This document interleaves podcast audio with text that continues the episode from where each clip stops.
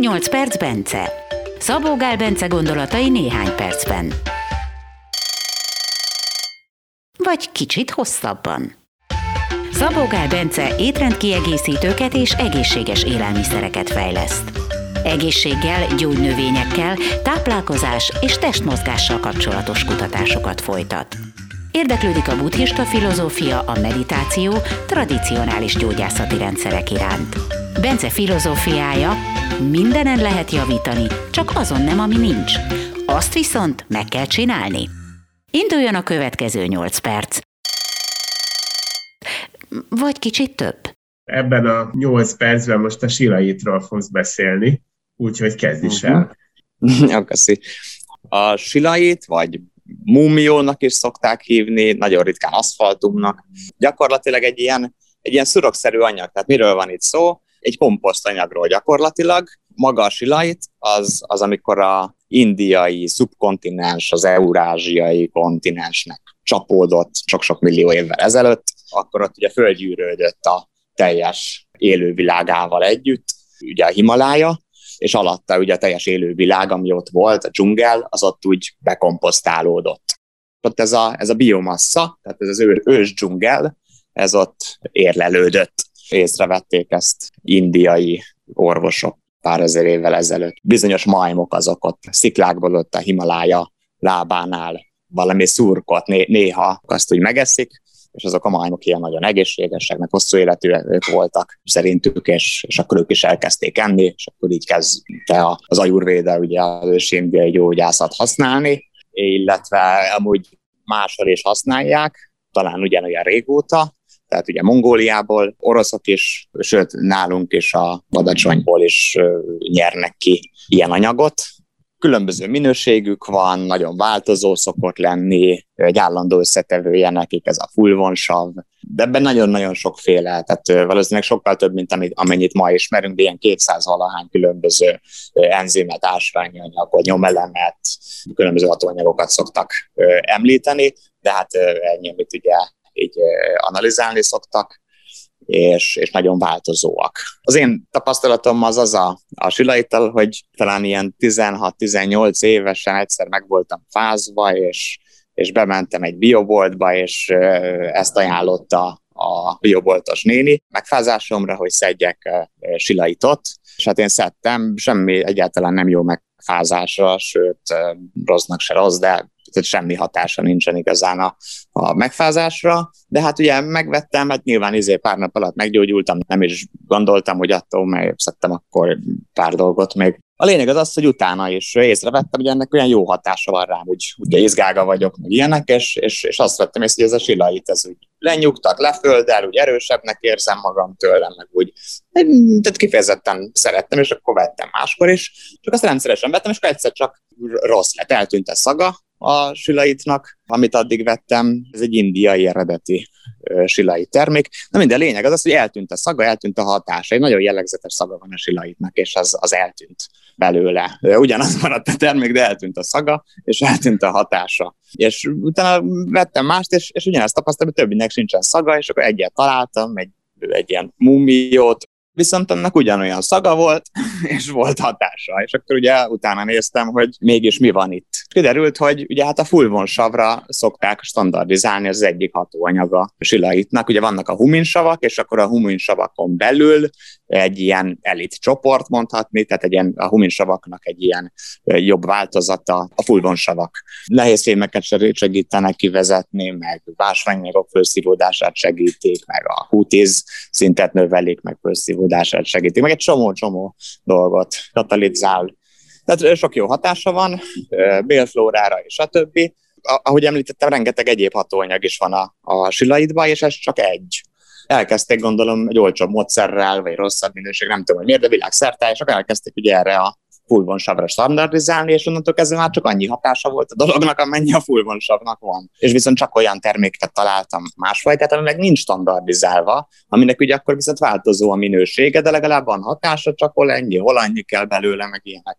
Aztán találtam ezt a Prima Via Silait nevűt, amit, amit pont a professzor Szibnat Gossala, vagy Gosszál, nem tudom, hogy ejtik a nevét, ő egy hagyományos orvos professzor is, meg indiai ajurvédikus orvos is egyben, és neki van egy kutatócsoportja Indiába, meg Kaliforniába, írt is egy könyvet egyébként a Silaitról, Silait in Perspektív, tehát ő, ő a legnagyobb kutatója ennek a Silaitnak, és, a, és egy, egy tradicionális módszerrel, gyakorlatilag vizes kivonatolással egy teljes spektrumú, de mégis standardizált silaitot állítanak elő, és ők azt találták, hogy ilyen bizonyos ilyen, ilyen úgynevezett kromatoproteinek, meg néhány ilyen fingerprint, vagy hogy lehet mondani, tehát ami a, a silait minőségének a mutatója, azokra is standardizálták, nem csak fulvonsavra, ami persze szintén lényeges, Na, és akkor ebből ugye rendeltem mintát meg ilyenek, és ennek meg volt a szaga, meg volt a hatása, tök jó, standardizált, mindig ugyanaz, aztán lett egy termék. Mire jó akkor a silait, és milyen vizsgálatok vannak ugye róla.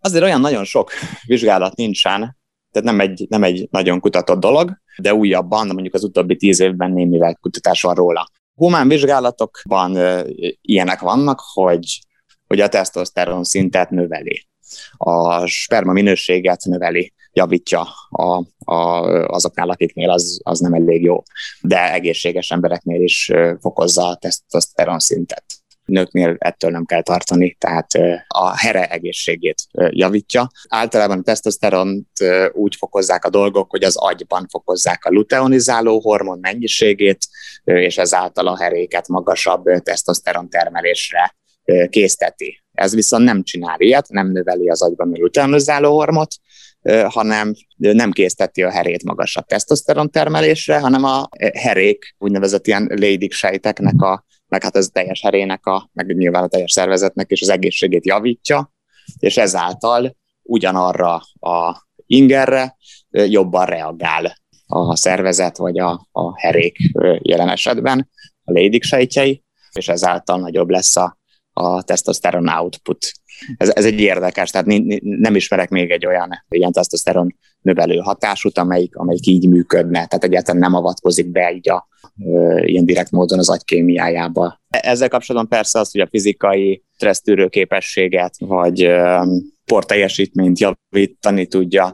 Ugye ezzel kapcsolatban is van vizsgálat, azt, hogy a kútiz szintet növelni tudja. A legfrissebb, amit talán két éves sincsen, de lehet, hogy tavalyi, hogy a kollagén szövetek szintézisét javítja.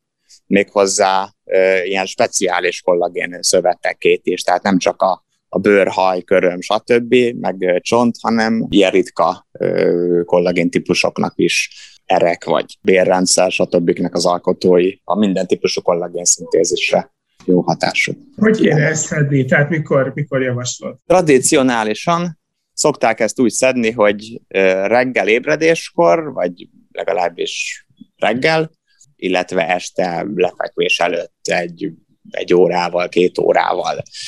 Behangolja az ember bioritmusát, tehát cirkadián ritmusát, csak ugye hát a, az ilyen ajurvédás szövegekben ott nem cirkadián ritmust írnak, ugye, hogy szokták így. De szokták úgy is tradicionálisan, hogy étkezéskor. Tehát ott ez nagyon változó, attól függ, hogy ki mire, hogyan szedi, és nehéz ezt megmondani, hogy hogy, hogy érdemes. A vizsgálatokban ott reggeli után és vacsora után vagy alatt fogyasztották, kétszer 125, illetve kétszer 250 milliárd. Hát melyik vizsgálatban vagy? Tehát, hogy kétszer 125, vagy kétszer 250, tehát napi 250-500 mg összesen, és mindig tehát felét reggel, felét vacsi ezek a vizsgálatok. De mondom, tradicionálisan így is úgy is szokták szedni. Úgyhogy nehéz, nehéz megmondani, hogy melyik a, a legjobb metódus. Leggyakrabban egyik barátom kinnél Nepálban meg ő, ő azt mondta, hogy, hogy úgy szokták, hogy reggel neki ilyen masszája van, ugye neki nem standardizált porja van, egy masszáj, egy, egy, egy, egy massza, és abból ugye egy kicsit kiszed, felold langyos vízbe, és akkor ezzel ezt isszák reggel meg, és este ugyanez. Mondjuk a testirányítódnál ez mennyi? Egy kapszula reggel, egy este? 125 mg van egybe, úgyhogy igen, egy-két kapszula reggel, egy-két kapszula este. Én, én szerintem az egyszerűen érdemes követni azt, hogy a vizsgálatokban csinálták, mert ott pont ugyanezt használták a primavias illaitot, és hogyha már ezt használták a vizsgálatban, akkor miért ne csináljuk ugye, ugyanúgy, akkor hát reggel után egy-kettő, vacsora után egy-kettő kapszula.